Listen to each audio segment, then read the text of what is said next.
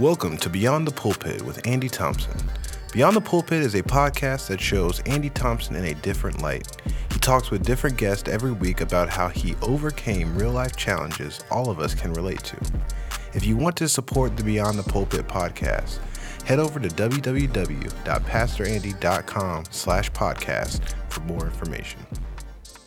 All right, we'd like to welcome you to the first ever inaugural episode of Beyond the Pulpit. You know, quite honestly, I've been desiring to have some kind of a, a show, uh, some kind of an ex parte show, something that was uh, different than just the pulpit communication. Quite honestly, the older I've gotten, um, the more communicating from the pulpit as powerful as it is, is a big part of what I do, big part of how I'm known. But um, I don't want to say that I'm at times limited.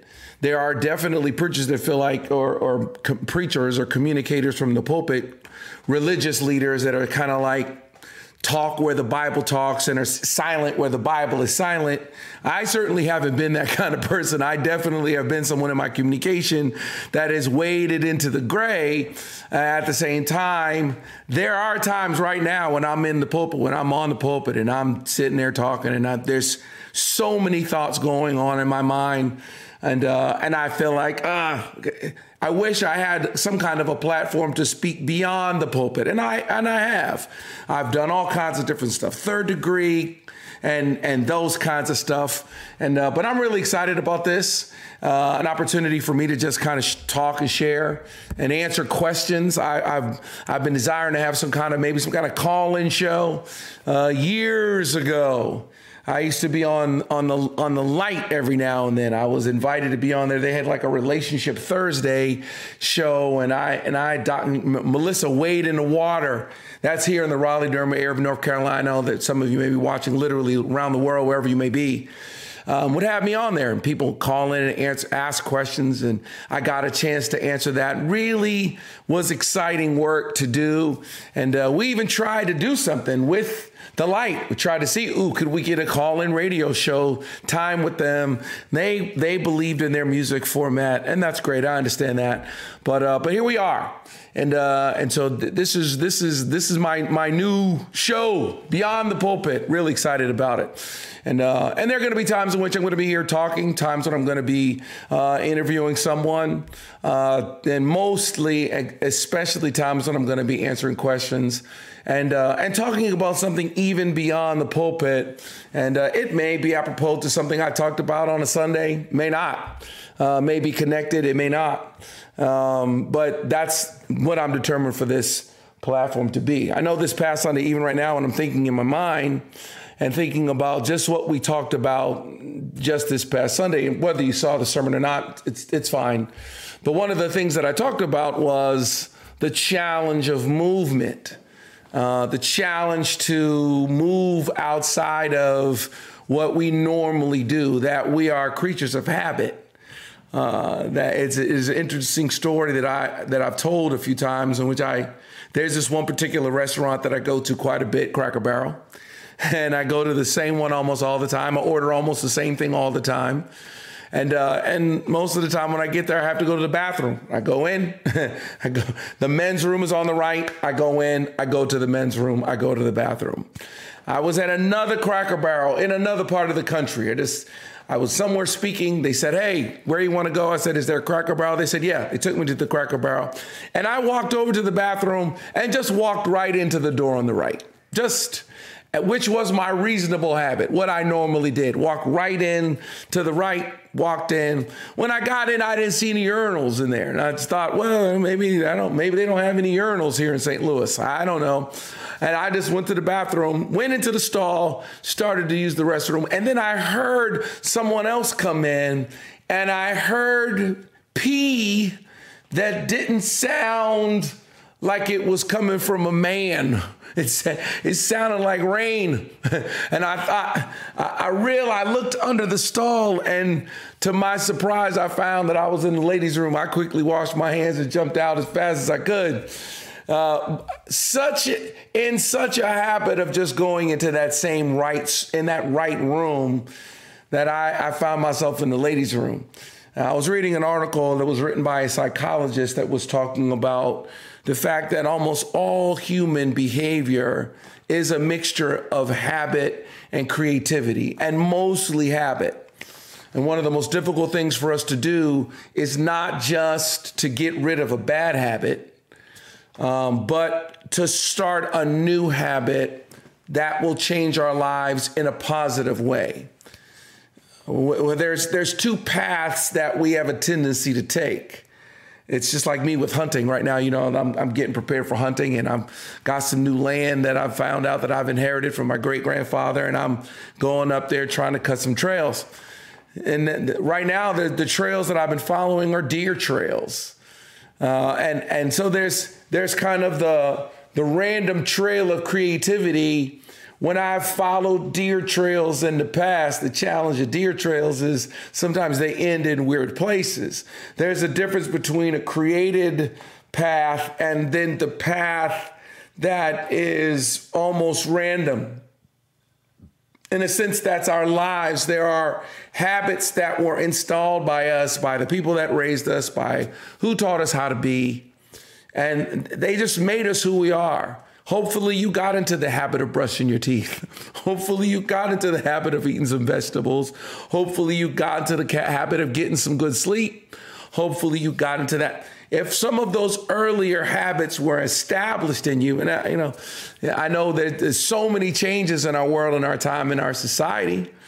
Um, I grew up in a world in which your mama made you eat vegetables. She didn't care what you liked because they were trying to establish some habits in you and some consistency in you that were positive. I'm sure inevitably you picked up some bad habits along the way. We all have. And the ultimate challenge is to try not just to stop your bad habits, but can you instill and can you create some new habits and some new patterns of behavior that will lead you to life rather than just lead you to death?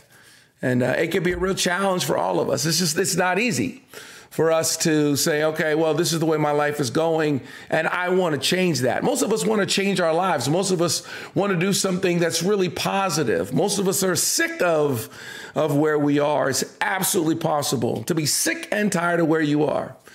Uh, and if you're going to really see change that's lasts, that is sustainable, then that change is going to come from you creating a new habit, for you actually instilling a behavior in your life that you maintain for a month.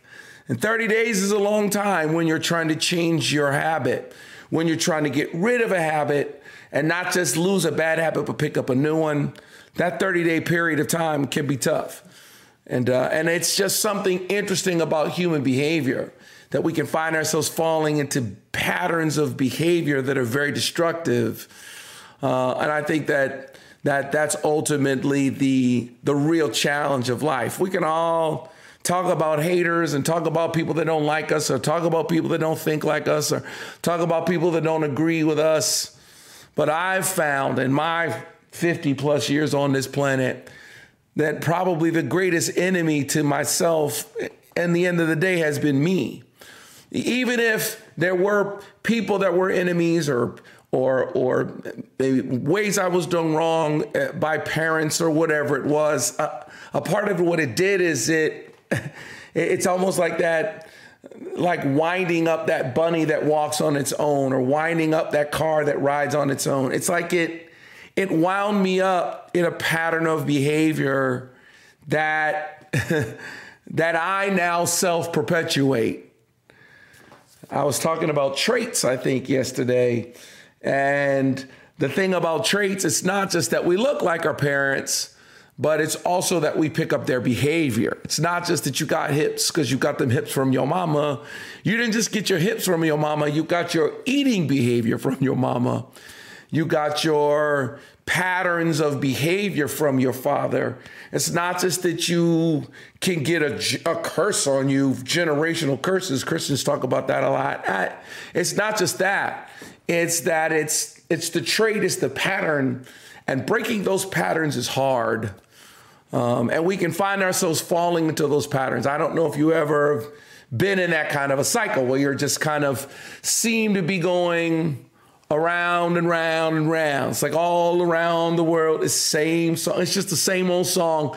Somehow you find yourself singing just the same old song and you're doing just the same old things. And how can we break those patterns? How can we find ourselves going in a new direction? Uh, is a real challenge for us. Uh, and it's the thing that's on my mind. I talked about it some yesterday um, and really talked about the fact that it can be difficult, and I'm talking about it tonight, um, but how hard it can be to create a pattern of success and a behavior that is successful. That, that could be challenging. I was having a conversation earlier today with uh, a, a young woman that's kind of like a goddaughter type person and she's she's really done some exciting things lately. You know, she had a she had a good job, but then she started her own company, her own store, and things are really going well um, for her. But she, she still has this fear of the fact that she's out of the boat and walking on the water, and it's it's incredible how we can become so familiar with the safety of the boat, even if we broke on the boat, even if we barely make it in on the boat, the the the the courage to try something new can be really, really difficult. And even after we're doing it, she asked me today, how can I change this feeling that I have around the fact that I'm out here and I and I'm doing all of these new things how can I change the f- way I feel about it? My response to her was, Well, my hope is that the fact that you're winning, the fact that you've experienced some success, should help you to feel good about the, the risk you took. And she said, Yeah, that's that's true, but still, a lifetime in the boat can create a sense of comfort in the boat and you can find yourself walking on the water, always looking back at the boat. And I think it's a challenging thing. I think it's a challenging thing for our world. I think it's a challenging thing for our culture. I think it's a challenging thing for Americans, for Africans, for Australians, for Indians, for anyone, no matter who you are. A part of something that humans share in common is that we are creatures of habit, we are creatures of behavior. We hang out with the same people. We eat a lot of the same foods. We go a lot of the same places. We we get into our modes, and it can be hard for us to break out. We just get comfortable, and we relax, and we like what we're familiar with. And to try something new can be very unsettling. And to dare you to have courage and to dare you to believe more and to dare you to get outside of your comfort zone it takes real power. And i think that it's it's something that we have to continue to aspire to be and to be prepared to go through the process and i think the process is a part of it. And i'm i'm trusting that most of you are in a process. I'm trusting that these conversations this beyond the pulpits kind of conversations that we have can help you to go beyond uh, where you are right now through a process that may be difficult, through a process that may be challenging, um, but understanding that there's there's a point to that process. Um, and instead of just kind of finding ourselves involved in pointless behavior, for us to say, okay, well, there's a point to this process. Let me go through the process. I think we avoid the process because it's painful but there's a real point to the process. I also think we avoid the process because we are bombarded with images and stories of quick instant success. Uh, even if we go to a movie, I remember when I was younger, you know, and I and I I liked the Rocky movies, Sylvester Stallone, you know, and it was always amazing how you know, there's always drama, there's always difficulty, there's always stuff going on in Rocky's life that's keeping him from being prepared for the fight that lies ahead. And then at some point, a switch is flipped. And he just decides, that's it. I'm getting in shape. if you've ever seen any of those movies or any movie like that, what happens next is what they, what they call a montage. And a montage is where three to four months of work are encapsulated in about three minutes. The reason why they do that is because a movie about the process of somebody getting in shape, the day to day grueling thing, if they spent 30 minutes on that, 40 minutes on that, you'd be bored. You're not interested in that. We want to gloss over the hard work because we love instant, quick fame and wealth and riches. It's just what we dig, it's how we are. We get really excited when somebody wins the lottery, but winning the lottery is luck. and all of a sudden, you find yourself with Oprah's wallet without any of her connections. And there's something about going through that process. To go through that process, you got to get out of the lane that you're in right now. You got to get outside of your comfort zone and you got to be willing to move and go in a different direction. Go to a place where you haven't lived. Go in a, in a, in a, in a way that you haven't. Date someone totally different than who you've normally dated. Uh, go to places that you don't normally go to. Try something totally different than you normally try. Uh, and it, it's quite fascinating to me how many of us are interested in success and interested in wealth and interested in life and interested in better and are reluctant to change our current patterns.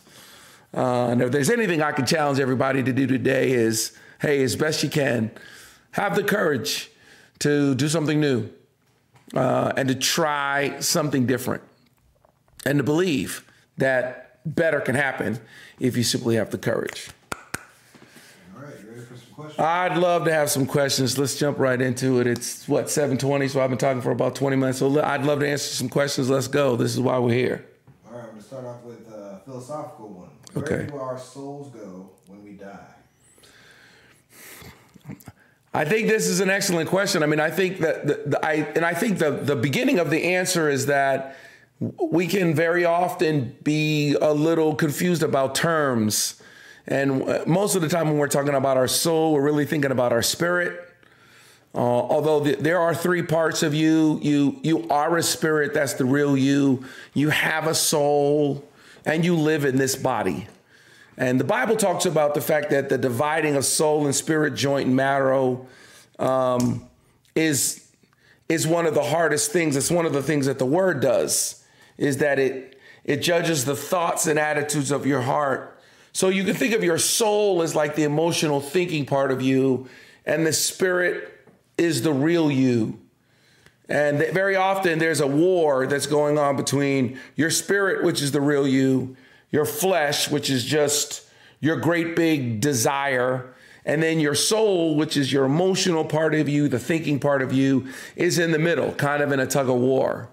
And your flesh is easy because your flesh just wants what it wants. It wants to eat, it wants to drink, it wants to have sex, it wants to party, it wants to have a good time, it wants to do everything that's easy. I got up this morning thinking, ooh, I'm gonna work out. I did not work out. And then I just said, well, I was yesterday was a long day and I was tired and I I didn't work out. And so my my flesh was like, hey, let's relax. My the real me was like, no, no, no, you're not gonna be happy if you don't get some exercise in. What's in the middle? It's my thoughts and my emotions. In that tug of war, my flesh won today, and I I just chilled out and watched some Law and Order and, and didn't actually exercise today. And so there's that war. Um, so the spirit you, which is the real you, that's the that's the part of you that survives your death and goes on to your reward. And uh, and once you die, the Bible says it's appointed unto man once to die, and after that, the judgment so that when you die, your spirit leaves your body. I've read stories, heard testimonies of people who have left their body. They can see themselves separated, they're floating above it, and they go up and they and they now are in this in-between place and end up finding themselves back in their body. I've heard stories, and a lot of the stories they do, they agree with each other, they relate with each other. That when you die, you go to stand before the judgment seat or the judgment seat of Christ, or that you now find yourself in a in a judgment space in which you're being judged.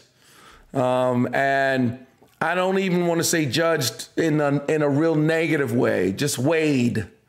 and getting an opportunity to take a look at your life and and to do some examination and to figure out okay what's next for you um, since i'm talking beyond the pulpit I, I, quite honestly i think what's next is isn't uh, it's not that i don't believe in heaven because i do but i believe in it being more than just streets of gold or worshiping god all day or and, and just doing nothing. I feel like we're creatures of purpose.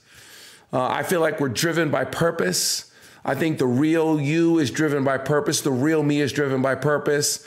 And I don't know if I'll ever be satisfied with an eternity of vacation. I don't think that's the point of it.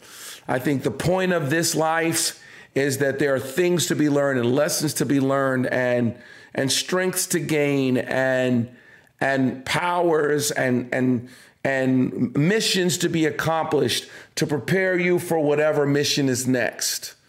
I don't think that after this 80 years or 90 years on this planet, you deserve an eternity of happiness and laughter. I, I believe that there's there's a joy that comes with accomplishing and hearing well done and you accomplished. I think eternity is that the spirit you, the real you never dies and that you go on from here to another assignment, to another mission. Um, that's really what I believe. Uh, and I think that heaven is just so wonderful to explain that it's just, it's, it's, uh, it's described in wonderful ways, but I don't I don't think there'll be an actual street made of gold. I just I think that it's heaven. I think that it's no more pain. I think it's no more suffering. I think you're reunited with loved ones. Um, and I think that you are now outside of time and you're moving on to another uh, mission. That's what I believe. And um, and so that's what I think. It's what happens when you die. And um, so. All right, cool. Our next one we got is uh, has social media ruined dating? I don't want to say that social media has ruined dating. I don't know if social. I don't know if it's fair to lay it at the feet of social media. Quite honestly, I so I think social media can also make it easier to meet someone. Um, I think if you're a woman and you're single, I don't think it's smart for your Instagram to be private. Now, I'm sure there's somebody that could tell me, oh, well, people make it private because of blah, blah, blah, blah, blah. But I don't think that's smart. I think that Instagram is a really easy way for someone to see you and meet you and get an understanding about you get a chance to see. I think your Instagram should be clear. If you're single, I should be able to know. If you're married, I should be able to know. Um, I, I think social media can make it easier. I know when I was younger, you know, you just had to roll on somebody cold. You had to walk up to somebody without really knowing who they were. You had to have some game back in the day. And Roxanne, Roxanne, I want to be your man. And you had to have something to say. One enough just to look good. You had to spit some game. And although I, I think there still is something to be said for that, but it, it's at this point now, it's possible to text someone in their DM and to not necessarily have to deal with the facial rejection that you had to back in the day. You roll on a girl she could look at you like, please.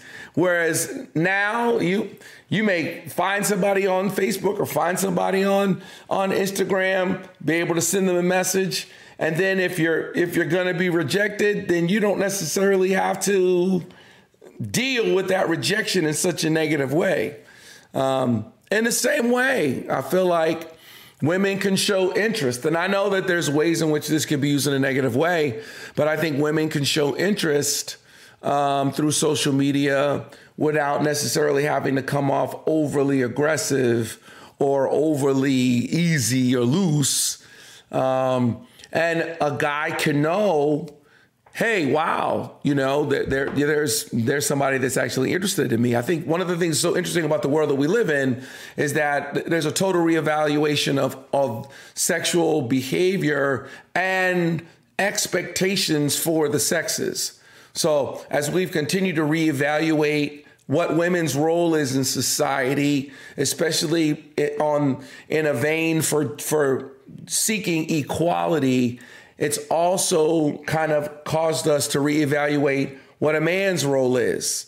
When women say anything you can do, I can do better, or that uh, women, when women are determined to say I can do anything a man could do, a part of what happens is that now there's almost an expectation for men to be able to do everything that women can do. And quite honestly, there's a bunch of things that women can do that men can't do. But I also think that it it pulls men from a more masculine place. So there's there's a masculinization of women and there's a feminization of men. And so I think the boldness to walk up cold to somebody that you don't know, to walk up to a woman that you don't know and who you find attractive and say, "Hey, how you doing? My name is John, and I think you bad. You know, I, I think you're you're so fine. You make me want to say my ABCs. A, you're awesome. B, you're beautiful. C, you're confident, and you know." We'll leave out the D, but that I that I'm trying to say, hey, I'm trying to holler at you. For a guy to be that confident, I don't know if he can be overly feminized. We want that guy to be so confident that he can walk up on you cold. We want him to be able to whoop somebody's behind. We want him to be strong and powerful and nurse babies in a baby Bjorn with a bottle attached to it. It's asking a lot. Um, and so I know I'm all over the place, but has social media ruined dating? I don't think so. I think if you were easy before, you easy app. Can social media make it easier for somebody to hit it? Sure. But at the end of the day, if somebody could hit it, then they could have hit it. I, you could be like, oh uh, yeah, Hinge and and and Tinder. Well, all that happened is it just made you easily, more easily to be hit. But if you if you could be hit, you could be hit. So has it ruined dating? I don't think so. Um, I know quite a few people that have met and got married as a result of social media. My brother Phil and his wife are very happily married. They met through social media. Um, and so I don't think it ruins dating. I think the thing that's ruining dating is the total lack of intimacy in our culture. That intimacy is under attack. When we make sex completely, totally recreational, we start to fight against real intimacy. And without real intimacy, dating kind of starts to not have a point. When dating is just about pleasure, that's a real challenge for dating. But if we can ever get back to the idea that dating is about trying to see can I have real intimacy with this person, not just sexual intimacy, although sexual intimacy is important, but real intimacy is under attack. Not only is it under attack as a result of our of our sexual attitudes, but this makes it under attack. We just want to share everything with everybody in the whole wide world. We want to use Instagram to call everybody family. And what's what's happening is we're losing sight of what it means to really be private and really be intimate and only one person know your story. And I think that is a danger to dating even more than something like social media. I need to time myself with these answers, you know what I'm saying? Because, you know, I'm just, it's Monday night. So, oh, you're flowing. You know, I'm, people are joining. I'm bebopping and talking. Okay, somebody asked, and I think this is interesting. Uh, they said, "How's Victory Park coming?" And then they said, "Also, it's logistically possible for you to have a service in Atlanta as you did in Charlotte recently." We talk about WOCC all the time. You know, Victory Park is coming along well. We had a conversation with the construction guys today. It's the company is called Choate. Um, I know there was a phone call. We, we're, we're making big changes. I think a big part of the challenge for us right now is not that we don't we have the land, we have we have the location, we know what we want, we have our vision, it's very clear.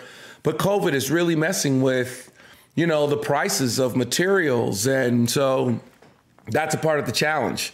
And you know, every other day, the price of glass changes, or the, the price of steel goes up, or the price of concrete goes up. And so Um, we are making adaptations based on how much we're willing to spend. We're trying to build something that not only will be a, a final resting place for, I don't want to say final resting place sounds horrible, but a home, a final home for World Overcomers, our church, but also something that is self-sustaining and something that uh, that pays for itself outside of just people giving to the church. Um, and so I'm really excited about it. I think it's going to be great. And, uh, and we're well on our way and getting closer and closer to finalizing our details and finalizing our pricing and closing on our loan and, and breaking ground is coming along. Would we ever do something in Atlanta? I think the reason why we did the away game thing was because I think we are determined to fully embrace the idea that uh, that the church has changed and it's different, and most people are watching us online, and um, most people are watching us through YouTube. This is I'm on YouTube today. Uh, you all know that because you're watching me, and whether you're watching it live or whether you're watching this afterwards because you heard about it or you, you saw the the link or whatever. Um, and and so the greater majority of our people, I mean, even right now, I mean, even today, you know, Morgan, in, even in the meeting that we had, I mean, I don't want to make changes again, but you know, I, I, I think one of the main reasons why we're even talking about building our building to seat 1700 or 1800 is because we want it to be a viable uh, option for rentals against some, a place like DPAC or someplace like that. I don't even know if it's because we will need 1,800 seats in the future. I think that the, the future of the church, it really is looking like online and, and the streaming is, it really is, is church. And so, um, yeah, I'd love to come to Atlanta. And, you know, s- stay tuned. We'll let you know. If we're doing WOCC ATL, we will let you know if we're going to do an away game there. And uh, we've talked about doing it in Philly. We've talked about doing it in Atlanta. We've talked about doing it in Tennessee. We've talked about doing it in New York. We've talked about doing it everywhere. And uh, so, sure. All right. So let's see. Can you talk about calling, gift, and purpose? Uh, specifically for a person in their 20s trying to figure it out. I mean, I think that, you know, when we talk about calling, you know, the idea of a calling, uh, it's it's very uh, spiritual talk. I think what's much more viable to have a conversation about, especially in your 20s, is not just necessarily what's your calling, but what your gifting. Um, because I think it's it's important to find what you're gifted in part of the challenge of school is that it just makes us learn a certain amount of stuff. It's very broad, um, and it, we can find ourselves having to do stuff that we're not interested in, and especially things that we're not gifted in. Um, unfortunately, even today's education, it was almost crafted more to just make us factory workers and not necessarily to help us to find our passion or to find an area in which we're gifted in. Um, I think once you graduate from high school, it's important to have a sit down conversation with yourself for real and find out what your gift is, where your gifts lie. This is another part of the challenge of the breakdown of family and the lack of fatherhood and just the lack of kind of family continuity. Because, in a sense, if you're a man, chances are you were doing whatever your father did. Uh, and if you're a woman, you were doing whatever your mother did, which was being a mother and having more children. Um, and so there certainly is benefits to equality and benefits to you know the world changing and for people being able to go into different avenues totally separate from what their parents did. That's a positive. There's a ditch on either side of the road. The negative of it is that people can be lost totally separated from any real meaning or any real purpose, out here trying to find themselves a part of the power of, well, my dad's a dentist, so maybe I'm going to be a dentist, or my father's an electrician, so maybe I'm going to be an electrician, or my father owns a shoe store, so I, hey, I may work in the shoe store and inevitably inherit the shoe store. It's hard to inherit something that you haven't worked in. So that brought a certain amount of clarity to people. Um, whereas when we take that completely off the table, now folks are picking stuff out the air. They see something on social media or they just they say something they want to be. They don't even really know what all it entails to be a nurse. You can't be a nurse if you don't like blood. You can't be a nurse if you don't like pee. You can't be a nurse if you if you're squeamish. You can't be a lawyer if you don't like to read. I want to be a lawyer. You better like books. So I think that finding what your gifts are, finding where you're gifted, um, that could be a real challenge. And it's something that people need to spend some time doing, having different experiences, um, and figuring out what your gift is. And even that doesn't necessarily mean, I would hope that your gifting would lead to a career that can provide for you. But it's also absolutely possible for you to be gifted in an area and maybe even called in an area and it not pay. Um, and I think that's the other thing that's very interesting about the world that we live in that our world and our education system promises kind of a,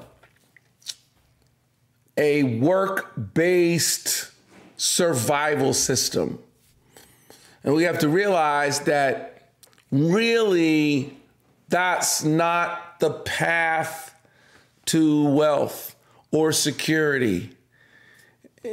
People who worked for a living in something specific, um, someone like that wasn't necessarily somebody that had money. Um, so to understand that it's absolutely possible for you to play the guitar and sing and love that and write music, but it may not necessarily be what provides for you. And I think one of the things that's really cool and interesting about the world that we live in is there's all kinds of ways for you to make money, um, and all kinds of ways for you to be provided for. Um, and for for all of us to have a very broad based perspective about wealth, from real estate to investments to things you can do on the internet, um, things that you can do. There are folks who go to school and end up getting into a, a, an arena in which they're making money that I don't even know. I don't know if that's their calling. I don't know if that's their gifting, but they're making money in that. And then the making money in that allows them to have the possibility to do something that they're gifted to do or that they enjoy, um, something that actually brings pleasure, pleasure in their life. Um, uh, so I think you've got to. I don't know if I answered the question. I think for you to really know what your gifting is, you need to ask yourself what you like to do. You need to ask yourself if you're good at it. um, because because your your it's how proficient you are in it will give you a glimpse into whether or not it's something that really can pay for you and whether or not there is provision that goes along with it. If all of a sudden you find money's coming as a result of it, then you could say, wow, this is really my calling or really my career because money's coming. But you may find out that money's not coming even though you love to do it. And so you may need to find another way to provide for yourself while still having this thing that you enjoy doing. And there are people that paint and may not make money painting, but it's something that they love to do. Um, challenging question. Uh, good question here uh, for you. Uh, what is beyond the pulpit for you? What comes after uh, you're finished preaching? I mean, when I'm done pr- preaching, I, I, don't know if, if we mean when I'm done preaching for forever. I don't know if I'll ever be done preaching. I'll, I probably will be at least preaching till I till I die till my brain don't work well enough. And I from the kind of from the people I come from, uh, the body falls apart before our brains do. So my brain will probably be working right up till I'm about to lay down to rest in the coffin. Um, I know that after a Sunday or a Wednesday, or you know, I have to speak somewhere Friday. I have to uh, speak in this large church in uh, in Long Island, New York, this weekend on a Friday night. Immediately following the communication, I the, the the sermon itself, there's there's a couple of things that take place. Number one, there are things that I that I in myself am thinking, oh my God, I can't believe I said that. Um, you know, it's I, when I was a kid, there was this show that used to come on called The Incredible Hulk. You know, David Banner, and um, you know he turned into the Hulk, and you know something would make him mad. He turned into the Hulk, and he would rage and, and stuff would get broke down and people would get killed. And then he would come back to himself and he'd be in like these tattered clothes and he'd have to find another outfit to put on in a backpack. And as he walked out of town you know they they played this song.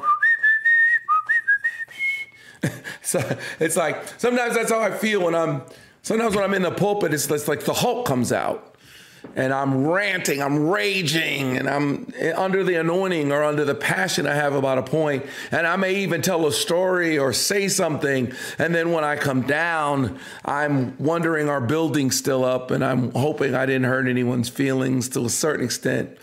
Um, and I'm kind of like, I can't believe I said that. And then, you know, sometimes I have people around me that are like, I can't believe you said that.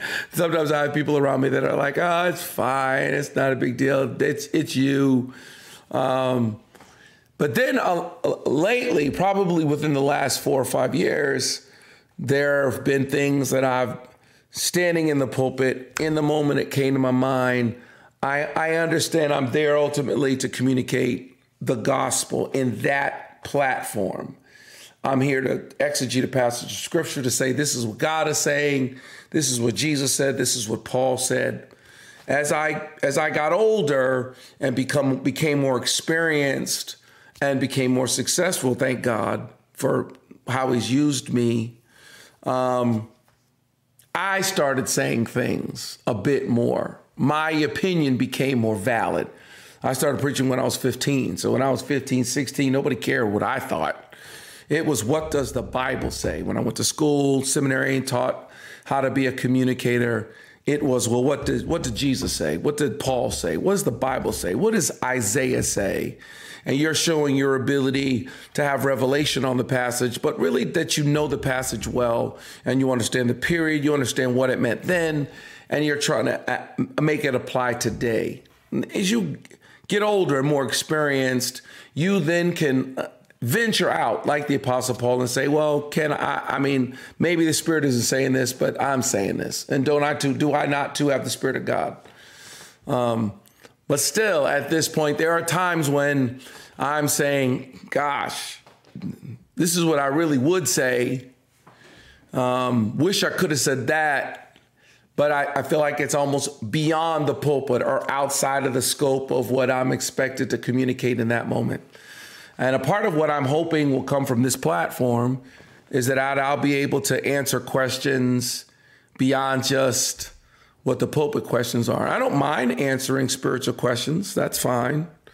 Um, and I know inevitably I'll get relationship questions, and that's fine because I think that that's beyond the pulpit. Um, but my hope is ultimately be able to, as an older man, um, and not that I'm old, but just older, not as young as I once was, um, that I'll be able to actually use the wisdom that I've been given, not just through the scriptures, but just in life and um, having all these children and, and my teenagers and everybody's, they're all grown up now, and to be able to, to advise. Um, I think that one of the biggest things that's missing is fathers. And for people to be able to get the male perspective um, in a way that still has hope. Um, and that's a part of my desire for uh, a platform like this.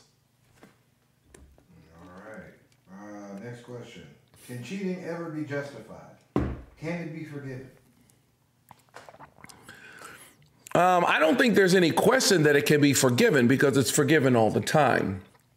Um, uh, there's there's definitely infidelity that happens, and people definitely can be determined to put that behind them and to move forward with their relationship. People can decide that it is for better or for worse. People can decide that they have re- that they have reasons to still ta- stay together. They believe that there's hope for the future. They have an understanding of why they're together. There's children involved. There's money involved. There's property involved.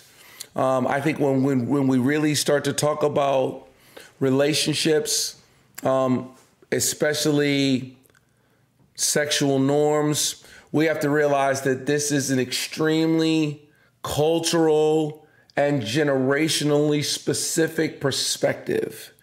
And what I mean by that is right now we're living in the 21st century, and we are living in a time in which there's expectations of people's sexual behavior that have not always been the norm in human existence. And so, talking about something like infidelity in the 21st century is very different than talking about it in the 18th century, very different than talking about it in the 12th century, very different talking about it in the 5th century. Um, and that's AD, let alone BC. Um, it's very different talking about it in a culture in which there's polygamy. Very different in a culture in which there is an is an, a different expectation for the outcome of of relationships. And so, um, asking is it justified? That's a very narrow American question that is extremely. It's it's a sign that Americans have a tendency to only think about their cultural perspective of societal norms. But I'm just avoiding the question. Can it be justified? Let's say this. I I've said this about men. I, I suppose it could be said about women as well. Um, you know, I'm in my office. I've got you know these deer heads on the wall. You know, there's farmers and there's hunters, and they both use corn, they both use land, they use them for different things. Um, when you're a farmer, you use your corn, you're sowing, you're reaping. As a guy, and I, suppose we can apply it to women as well because women are being unfaithful today too. It's like you you get a man, you get a woman, you're you're giving it your all, you're sowing your best, you're, you you can be faithful. You can be consistent. You can be determined to care and pour everything you have. Try to protect this land. Try to try to give into this land, and you and you're sowing into it. Your consistency, your love, your joy, your peace. You're giving it your all in the hopes that you will reap from it. And if you are reaping from it and you are satisfied by it, then then then unless there's something wrong with you, but if and I don't and I I hesitate to say wrong, but if you're reaping from it, then it, can be a blessing. But it, you can find yourself hungry. And there are definitely men that are finding themselves hungry on the farm that is their marriage. And there are definitely women that find themselves hungry on the farm that is their marriage. Hungry for sex, hungry for emotional validation, hungry for time out, hungry for words, hungry for connection, hungry for true intimacy. It's absolutely possible for someone to find that their marriage is lacking in some of those things, and it can turn them into a hunter, in which they are now hunting. They are now supplementing their diet with deer, and they're they're out hunting. Uh, it's it's absolutely possible to just straight be a hunter. You're not interested in anything long term. You're not interested in anything solid. You're not interested in anything consistent. It's just trophies on your wall. And there are definitely men who have been that way, definitely women who have been the victim of that kind of thought or behavior. Um, I don't know if I can say there are men who can be victims of that behavior, although I do think there are women that are more in love with the idea of marriage and more in love with the idea of a guy and more in love with what marriage will do for them than they are with the guy himself. Sometimes when I'm talking to young women, I'm asking them what they're looking for in a husband. When they finish talking, I'm like, oh, you want a wife. um, and and that they're really just talking about themselves and everything a guy will do for them because they love them. They don't necessarily love that dude. That's why they'll they'll marry a guy who's a McDonald's manager, but then as soon as they're married to him, they're trying to get him to start his own burger shop. When when you met him, he was a truck driver, but you want him to be more. It's not just that you have an interest in helping him be better, but because you're chasing a dream and chasing an idea and you're more in love with that idea than you are with that dude. And I think guys have to be careful not to end, gentlemen, you have to be careful not to end up in a relationship with a woman who's more interested in stuff and how it looks than she is in you. And women, of course, have to be careful that they don't end up in a relationship with a dude who's just about himself and more interested in sex and more interested in just what you do for him than he is interested in you. Um, but it is possible for a guy to just be a hunter. And it's it is possible, I suppose, for women to become just hunters. And it's hard, almost hard for me to say that because just by the way I was raised, it's almost in my belief, and it's in my, it's almost in the nature of a woman to to ultimately want to be a nurturer and and want something that's real and long lasting. But I'm I'm sure as the world continues to change and as the pressure on women to be more like men continues to grow, sure. Um, so is it justified? I mean, I think it's definitely possible um, for someone to be in a in a consistent relationship, be in a monogamous relationship, be in something in which they're serious about, and as a result of the lack that is in their life, um, they may look outside of their marital relationship to try to find something outside of it. And I think that there is always a price to pay for that. Um, but there are people who decide that divorce the price for divorce is too high. It's just an interesting it's an interesting time. It's an interesting moment. You know here i'm in my 50s you know my parents are still alive. They're in their 70s you know in their generation divorce was much more frowned upon than it is today. Um, but i when I think about a lot of my, my parents' friends and their marriages, I don't know if I would say their marriages were good. I think that they they they they were married, and there was a, a pressure for them to stay married. Especially within the Christian world, we, you know, people is, even expect me. You know, it's why I'm talking about this beyond the pulpit. I don't know if I've ever really talked about this on the pulpit.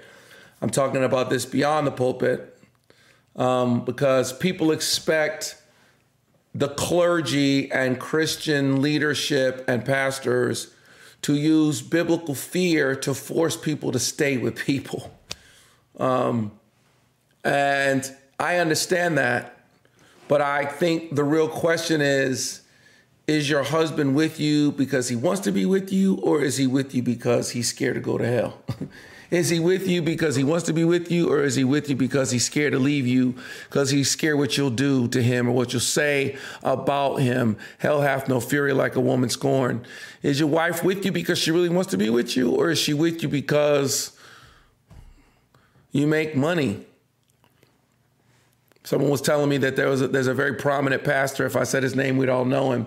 And a couple of weeks ago, he was preaching in his sermon on his service on a Sunday morning and he actually did like an altar call for women who are with men.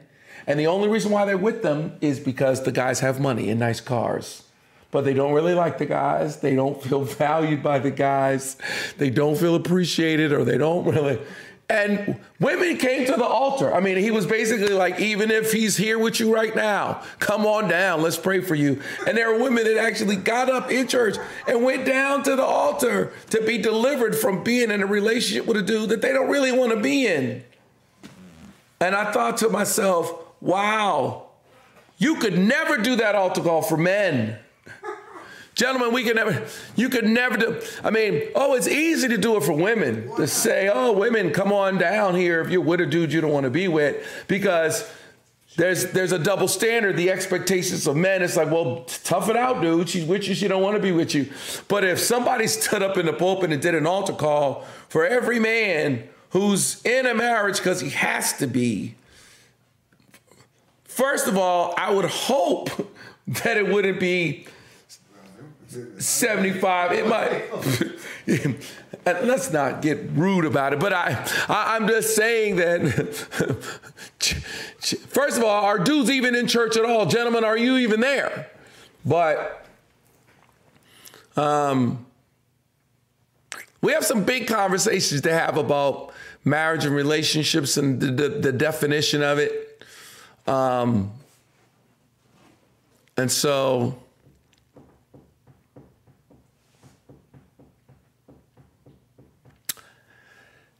That's all I have to say about that. I have more to say, but. All right, so uh, we'll switch it up a little. I know seven is your favorite number. Can you give us some simple steps to own land, real estate, creating that general uh, that generational wealth, and why black folks don't have insurance? We're not gonna live forever. I feel like that was like a 17 part question. Okay, well, seven is God's number of perfection. It's not necessarily my favorite number. I mean, I, seven is God's number of perfection. So I give a lot of sevens because it's God's number of perfection. Um, if you expect me to come up with seven things you need to do off the cuff, I mean, maybe. I mean, it's Monday night. You know, we decided to do this thing on Monday night because, you know, I'm I'm just more raw on Mondays, and you know my producers want this to be a raw show, and so, you know, we're doing it on Mondays when, when my with my eyes itchy and grainy. But I can give you seven things I think. I mean, I think number one, you have to realize that property is an extremely valuable thing to have and own. I was reading an article the other day about something called a HELOC, which is a home equity line of credit. There's so many people that don't understand that. If you are renting a space right now, you have no opportunity to get a HELOC. So there's something to be said about home ownership. The way that the tax system is set up, the way that the governmental system is set up, it is set up for you to be a business owner, have your own LLC, your own LLC, and it is set up for there to be tax ad- ad- advantages for you to own your own home and own your own property. So I think that one of the most important things for you to do is to have property ownership as a goal especially if you're a man. Especially if you're a man. Gentlemen, one of the things that ought to be serious about you, one of the whole reasons for a last name was for titles for your land. So, one of the reasons for children is who am I passing this stuff on to? And so, for property to be a goal, I think that when you're a man and you own property, you have a different feeling about yourself. Most of the guys that I hear complaining about divorce, very rarely do I hear a guy complain about divorce as a result of a loss of a woman. Gentlemen, most most men who are divorced aren't complaining about the woman leaving them. That's a small part. The greater percentage of them are bemoaning the loss of property. But that might be something that you may be able to avoid if you were to gain property before you got a woman. So if property became a serious goal for you as a person, number one, the beginning of it is to be serious about it and to prioritize it above all else. Get yourself a hoopty and drive a hoopty until you own some property, until you own a home. You don't I don't know if I'd wear Yeezys if I don't own a home. I don't know if I'd be wearing all these fancy Jordans if I didn't own a home. I don't know if I'd be rocking a brand new car if I didn't own a home. I'd be figuring out a way to prioritize. I'm not saying Yeezys are bad. I'm not saying Jordans are bad. I'm not saying having a nice watch is not. I'm not saying any of that stuff. Nice car, it's all wonderful. But I just put property first. I'd want to get the most property that I could for the least amount of money. I wouldn't be overly picky about it, especially if I was a guy and I was by myself, gentlemen. If you're a single dude, you can live almost anywhere in the hood, in a rough part of town, in a rough neighborhood, in a black part of the. It doesn't. If you're a single man and you're a guy, that you can own property just about anywhere and get in there, fix it up, build it up, flip it. Use your ability and your financial ability to to get a loan for where you live to turn into the development of wealth. If you just simply bought a home, lived in it for two years, fixed it up, gained some, and flipped it, used your ability to get a mortgage to then move into another home for two years, stay in it for two years to avoid capital gains, and then sold it and did that in a 10 year period, if you were smart, you could really you could make some money. And you could end up if you started at 21, you could at 31 wake up with a couple hundred thousand dollars in, in, in, in, equity and in money just as a result of you using your ability to, to purchase a home. There are first time home buying programs. There are first time home buying programs in which you can buy homes with no money down. I, fought, I bought my first house when I was 26 years old through a program called UNAC, NACA in which I bought my house for no money down. My best friend Chris Hill came and said, Oh, guess what? There's a program where you can buy a house for no money down. I had to go through classes, I had to write letters to get my credit together. And me and Chris Hill, we both bought houses. He bought a house, I bought a house when we were 26 years old, no money down, going through the process, fighting and, and getting in that house. We were 26 when we when we when we bought those houses.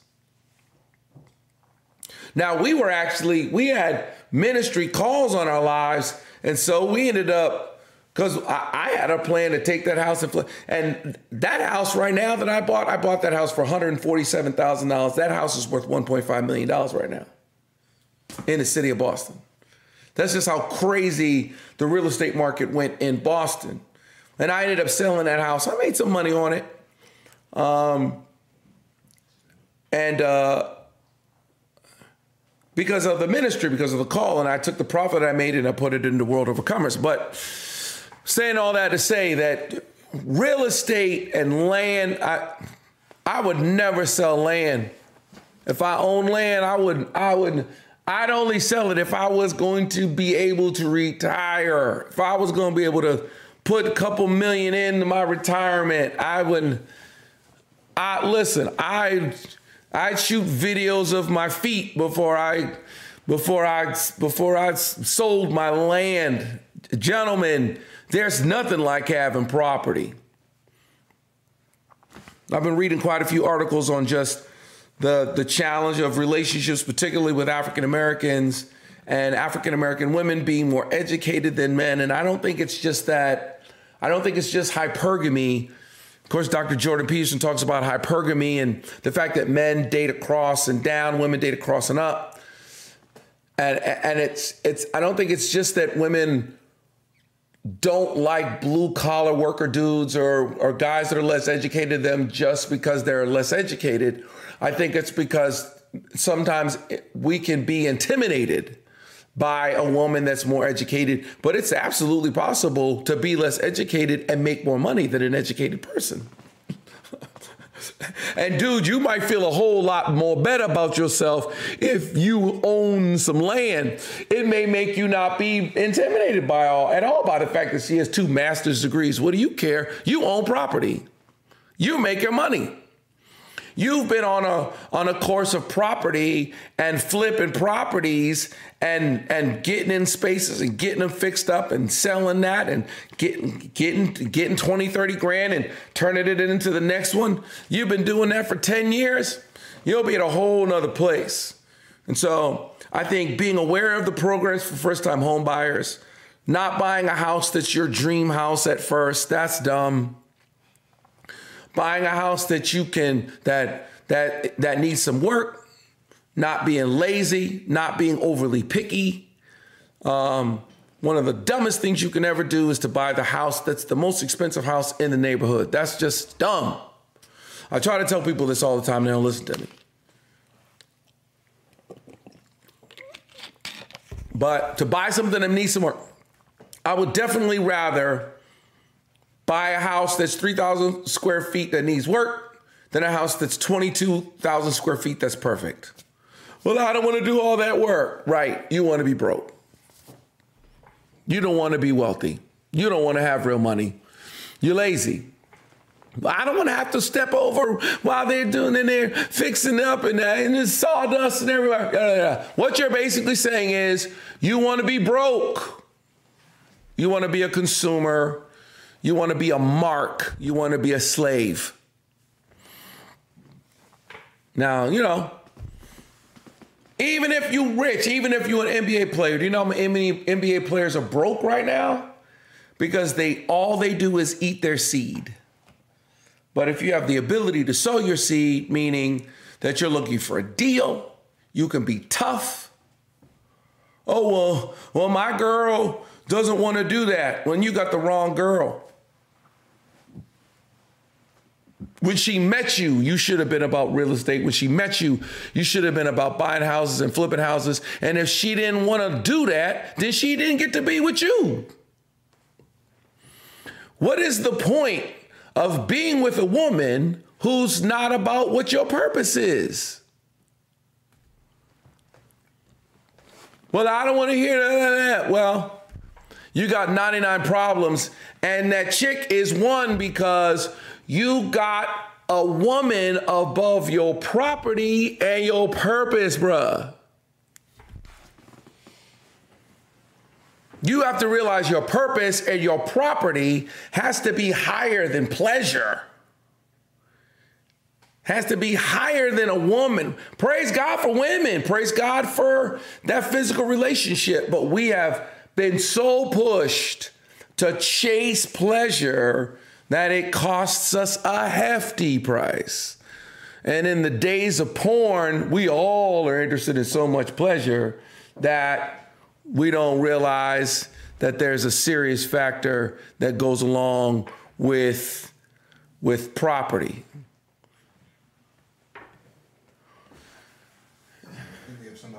Okay. We have a caller. Somebody's finally called in. I think he said his name was Michael Jackson. Maybe we lost him.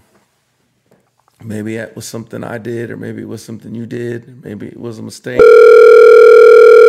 Are you calling the person back now? Is that what you're doing?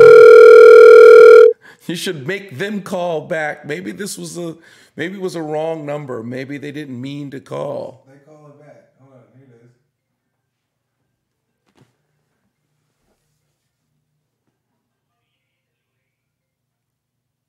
Chin Lee. Hello? You hear it? I heard it was Chen Li. Hello. Hey. I can hear you just fine. Yep. This is this is Andy Thompson. You're you're on here with me on Beyond the Pulpit. Is that did you mean to call this number? Great. Okay, great. I'd love to hear your question. What is it?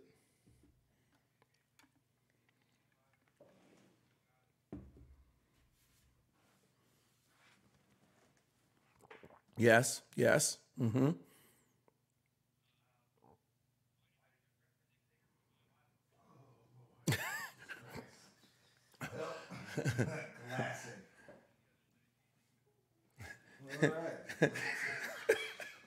Well, we had our first we had our we had our first call, and right off the bat, we had the we had the N word. I I can only hope that maybe that guy was.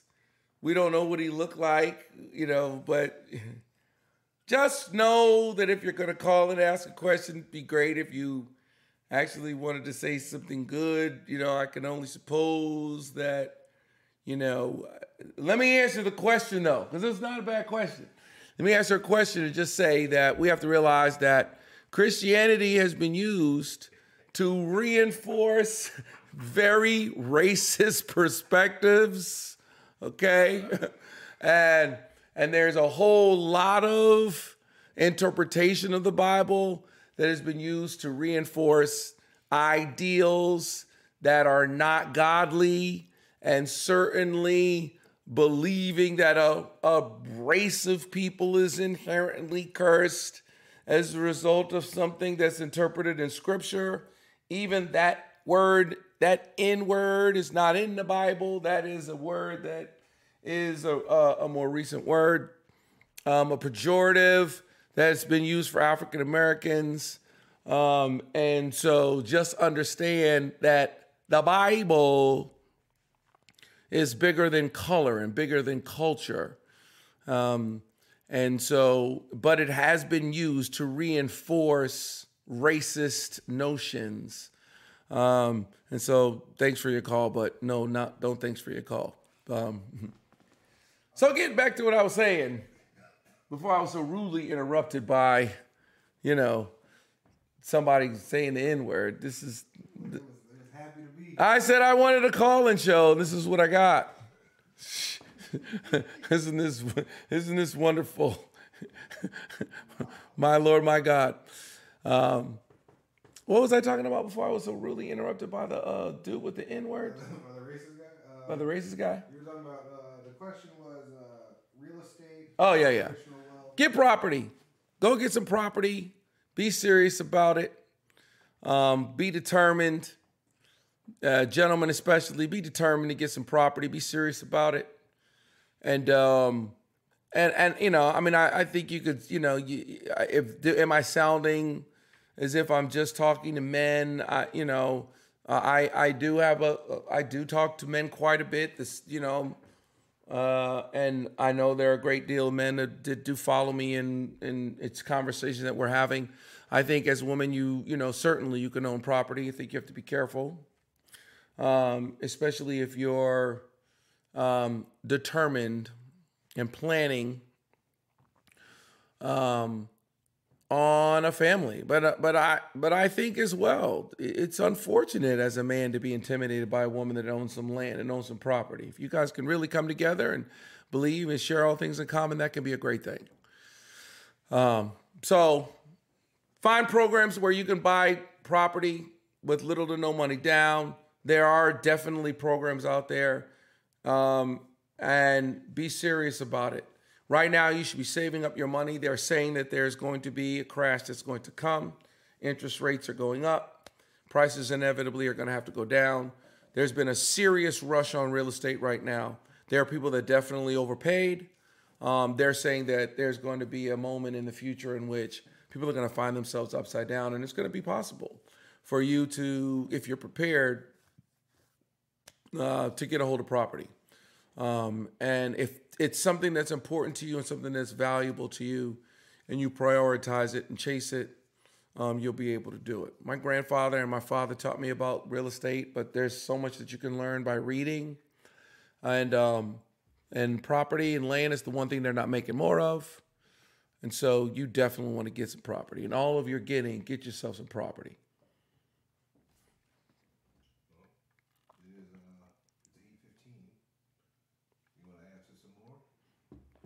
Yeah, sure. Let's keep going. I mean, you know, you still have more. You got more questions for me? I'm not tired yet.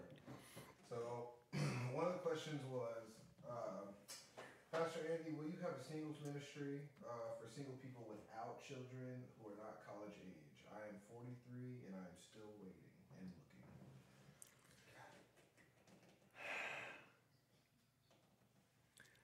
And I get it. I get this question about singles ministry a lot, and I think, you know, the singles ministry definitely ends up being single women's ministry.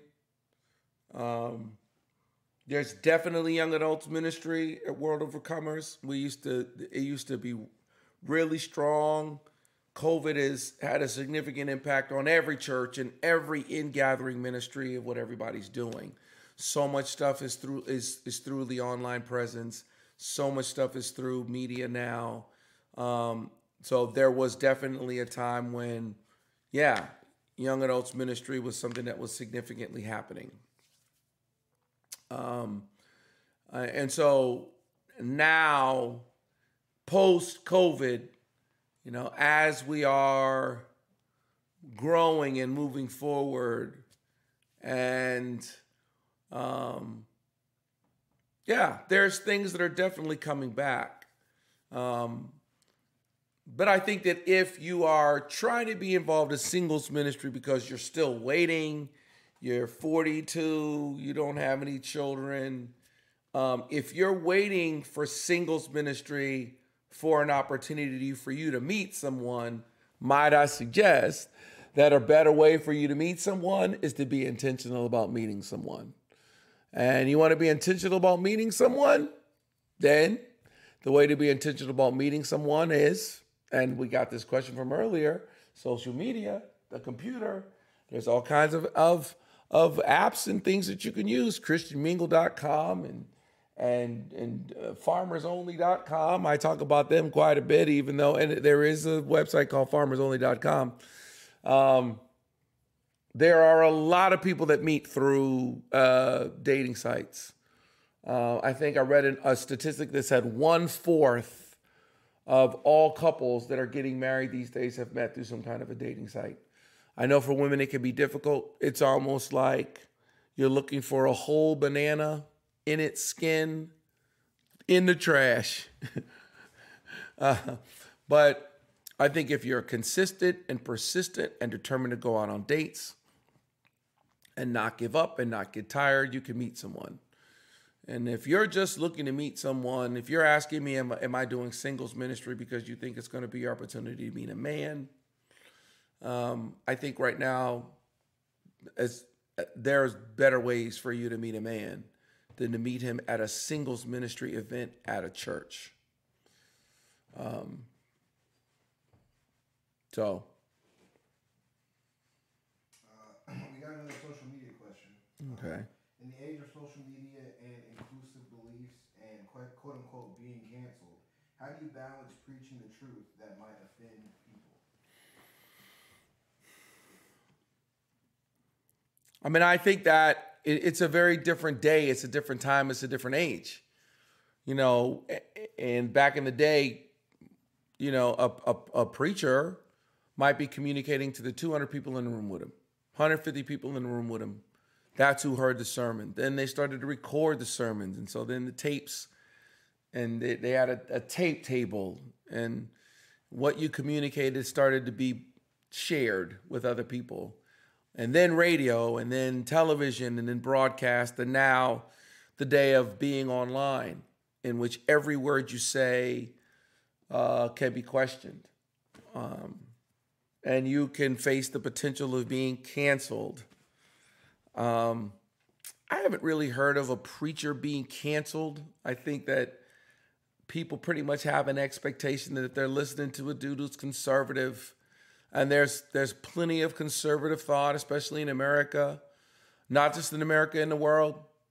And I think right now there's still enough conservative thought to not necessarily be canceled as a result of conservative thought.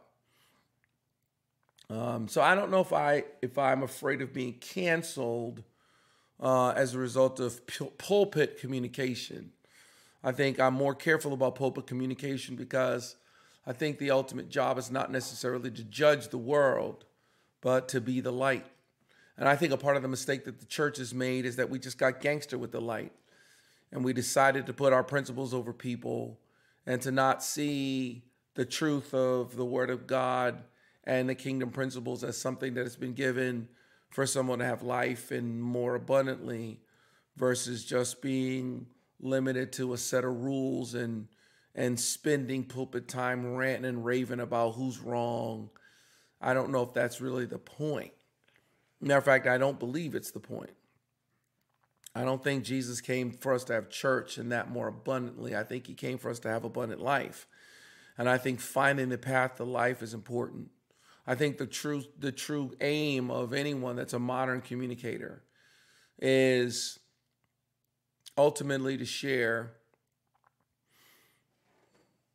relevant truth and not just truth couched within a generational cultural expression of that truth, but to communicate eternal life giving truth.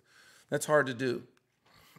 And I think that the gospel has been limited as a result of its very narrow application in one particular cultural and generational way.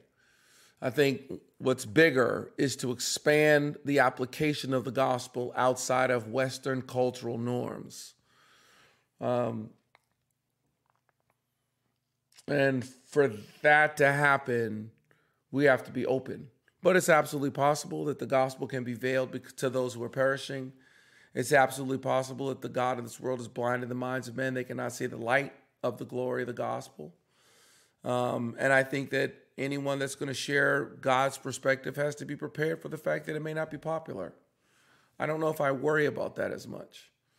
Uh, for me, it's probably even more being afraid of being lumped in with people whose real heart is not to communicate truth, but to use the gospel to separate people from rights and access, to use the Bible or the gospel, you know, just like this call that we got a couple of seconds ago, to be able to label somebody with a name or a title. It's just a very American thing to do. To use a, a term, a pejorative term, to dehumanize someone so that it makes it easier to oppress those people. And then to go into the Bible, it's just very racist, nationalist. To go into the Bible and to try to find scriptures that now are going to make this person or this group less than human or separated from rights based on some interpretation of scripture. It's just an extremely American thing to do. It's what America, in a sense, was almost founded upon the rights of a particular group over a group that doesn't look like that. And I think that right now, I am times find myself sensitive about over communicating conservative views because I don't necessarily want to be lumped in with a group who's using conservatism as a way to deny people of something that could be fair to them. It's not because I'm afraid of being canceled, and it's not because I'm afraid to not be popular but it's because I'm afraid of being identified with a racist agenda that I don't think is Christian. Um, and so I think it I think it takes courage. My husband and I haven't been getting along for a while. I've been battling with severe anxiety and depression, and I don't think I handle things correctly. Plus, my husband has been growing tired of me and asked for divorce. I don't want a divorce, but I can't seem to get through to him. Long story short, how do I get a man to seek help if he don't want it? Well, I mean, it sounds to me like in the question you're saying that you have anxiety, right? That's is that isn't that what it's yes. said? She's saying she has anxiety. She's battling with severe anxiety. Um, and so I think if you're battling with severe anxiety, I don't know if you're battling with severe anxiety because he's trying to leave, because he's not trying to be with you, or if you battle with severe anxiety anyway.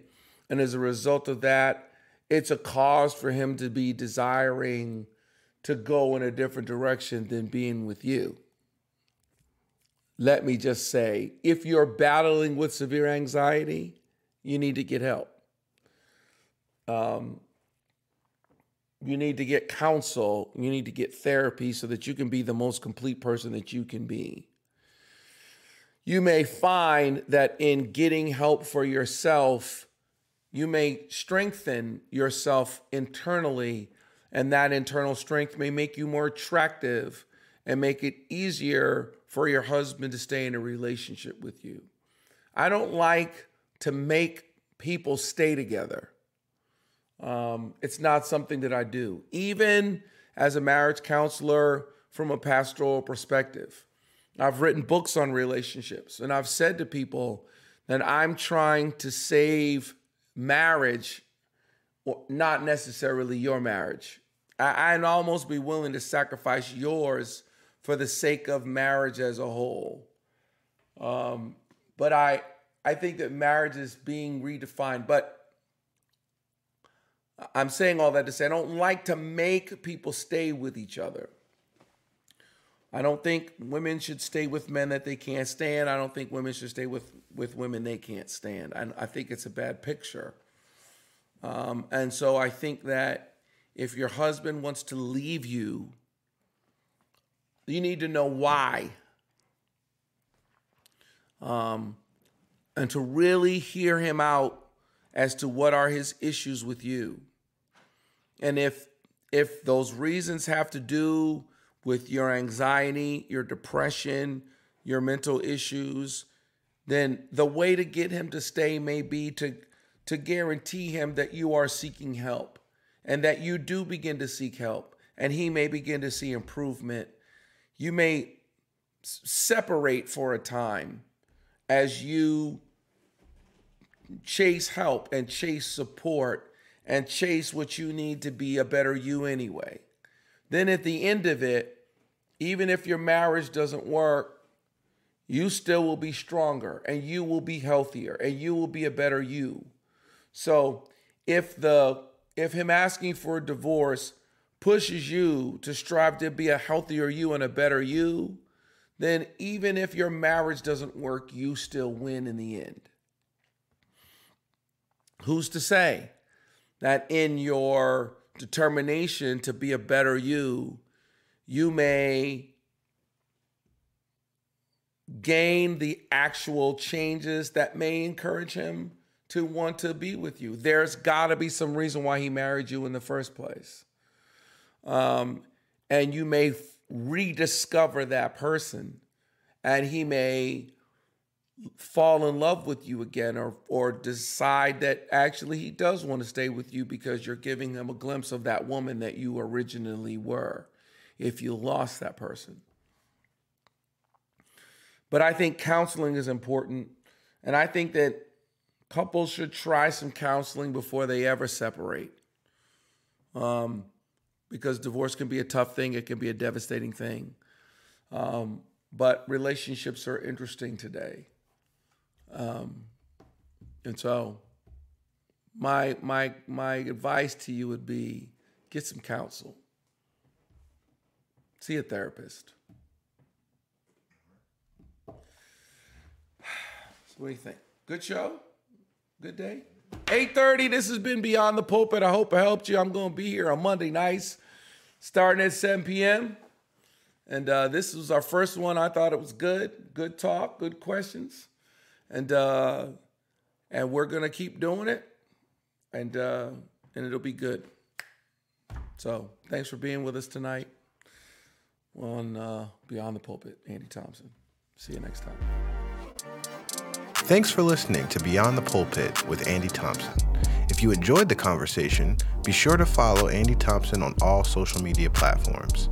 If you would like to support this podcast, head over to www.pastorandy.com slash podcast for more information on how to donate and stay connected with Andy Thompson.